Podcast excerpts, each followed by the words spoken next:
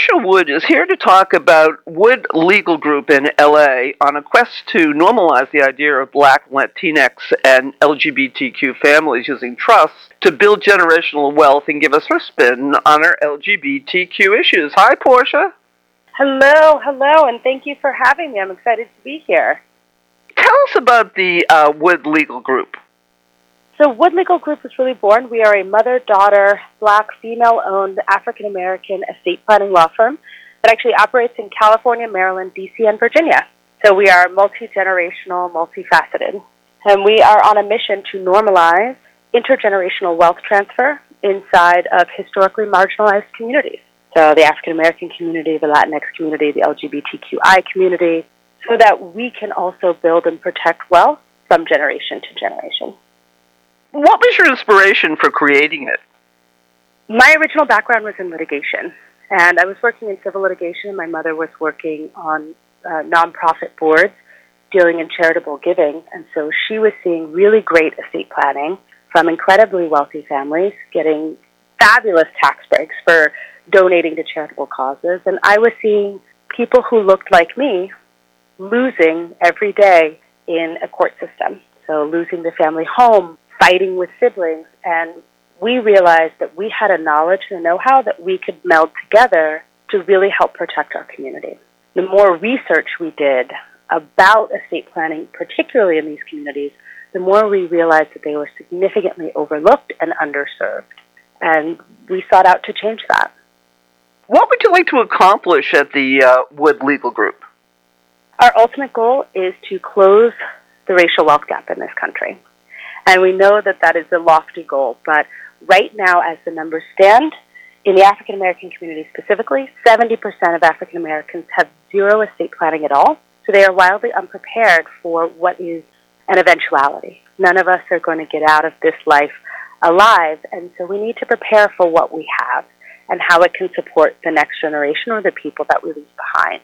There's also a study that was done in 2017 that said by 2053 the median net worth for African American families was set to hit zero if we did nothing, and that it would take Latinx families another 20 years, 2073, to hit that same result. In that same year of 2017, another study was done that said that only 13% of college educated African Americans passed $10,000 or more to the next generation. So, said another way, 87% of college educated African Americans are not even passing $10,000 to the next generation. So we're passing negative wealth, and each successive generation is starting over from zero or a negative. We want to change those statistics uh, so that we can continue to effectively and competitively participate in the market here in the United States. What would you like to accomplish with your work? So, with our work, we want to help individual families, person by person. Estate planning is very specific. No two estate plans are the same because everybody's needs, goals, desires, and family structures are different. And so we just want to touch people. We want to inspire people. We want to make sure that they're going to protect the foundation of their financial home, which in essence is protecting their families. What estate planning does is it requires us to think beyond ourselves, not just the day to day and perhaps the scarcity mindset that many people find themselves in trying to survive in, in our society, but really asks of people to think beyond themselves and what their ultimate goal is. And so we're looking to inspire people to dream bigger with our work and then give them the tools to actually get there. As an LGBTQ ally, what would you like to see happen in the uh, Biden Harris administration in the next few years? I think in the Biden Harris administration, I'd like to see an Equality Act passed. I'd like to see stronger protection solidifying all of our rights and to make sure that that can't be taken away with a swipe of a pen or a vote by the Supreme Court, that we're really going to go in for solid protections for each and every one of us, that we can all live with dignity and integrity and without fear. And I'd like to see them make that change. With LGBTQ teens already four times more likely to attempt suicide than their heterosexual peers after facing bullying incidents, what advice would you have for these kids, especially struggling in these difficult times? I think one of the things that I tell people, because I do a lot of mentoring, one of the things we talk about is this too shall pass. this moment as teenagers in high school is a moment and bullying is a problem, but it will pass. And if you haven't found your community of people who feed your soul yet, it doesn't mean that you won't. You just have to get past this moment and realize that your community is out there. And you can do it. Um, and it's harder in COVID because everyone's so isolated, but your community is there. And sort of stick with people that way. Don't let some narrow minded people ever make you feel like you are less than because you are unique and you are magic and the world needs you. How can people get information about the uh, Wood Legal Group? woodlegalgroup.com if somebody would like information about us. We also have a free resource library if people just want more information about estate planning in general, and that is woodlegalgroup.com backslash resource library. We are also Wood Legal Group on Instagram and on Facebook. And then I have a club called the Black Trust Fund Kids Club, normalizing intergenerational wealth within black and brown communities, and that is on Clubhouse and TikTok. So giving away lots of information about estate planning and intergenerational wealth planning. What other projects are you working on? Uh, one of my pet projects right now is the Black Trust Fund Kids Club. It is something that was born out of the pandemic and you know some of that isolation.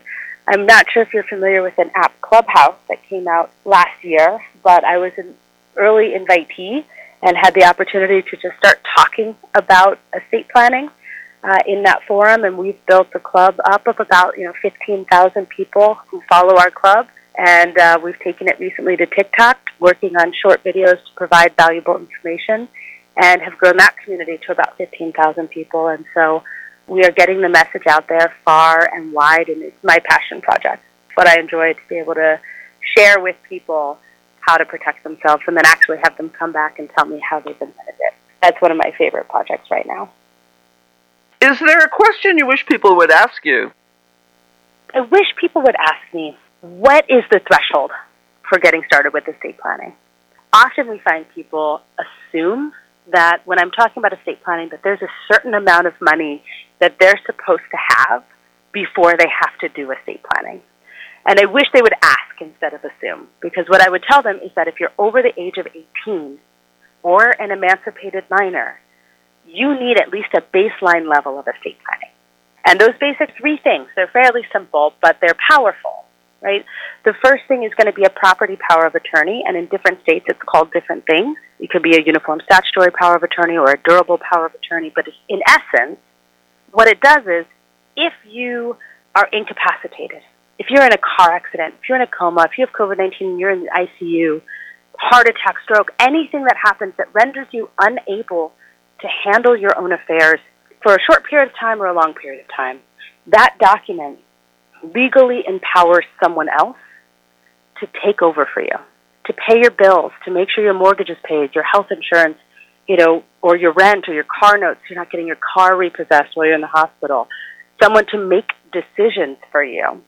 And if you don't have that, your family or your friends will need to go to a court and ask for permission. Even if you're married, even if your parents are alive, because you don't automatically have a fiduciary, right? So that's number one, and it has nothing to do with how much money you have. Number two is your healthcare directive.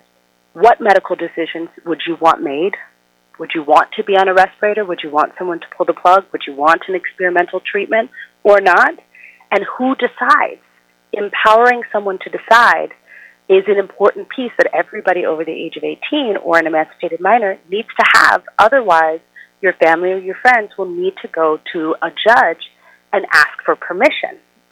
That proceeding is called a guardianship or conservatorship proceeding, made very famous recently uh, by Britney Spears, actually, with the Free Britney movement.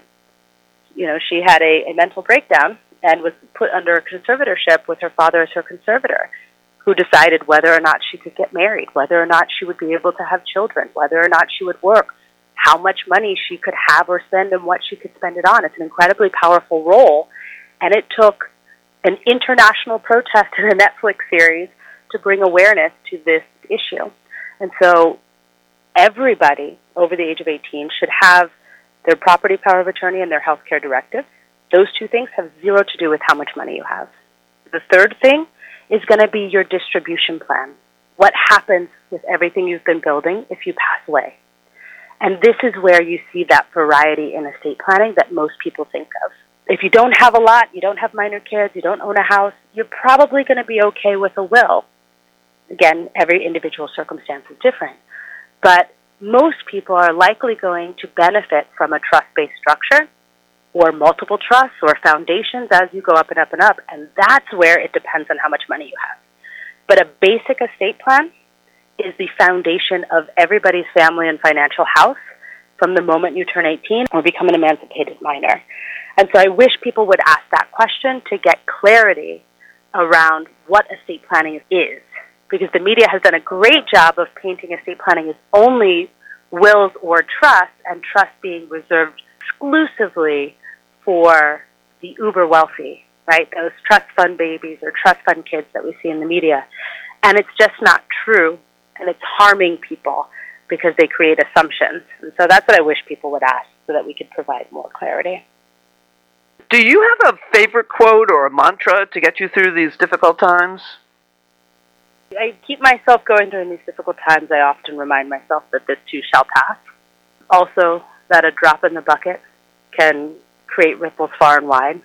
So even though I am just one person working in this work and doing what I do, it does create an impact far beyond what I can see, and thus it is important. So those are the things that, that keep me going and keep me moving forward is just remembering that when it gets too difficult, it doesn't last forever. The only constant in life is change.